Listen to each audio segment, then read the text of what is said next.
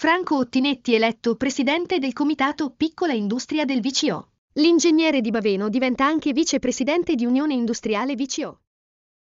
Codice rosso. Arrestato Verbanese per atti persecutori verso la ex moglie. L'uomo più volte aveva disatteso i divieti ai quali era sottoposto. Consegnato ad Adolfo Mignemi il premio Repubblica Partigiana dell'Ossola. Lo storico novarese ha centrato la sua riflessione sul recupero della memoria di una fase storica decisiva per l'Italia. La cerimonia alla scuola Florianini.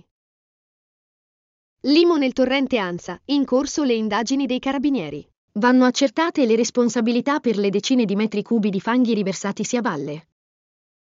Recuperato un ferito nel Rio Segnara, l'esercitazione dei vigili del fuoco. A vagliare tecniche e tempi tra cascate e pozze d'acqua, nove uomini specializzati.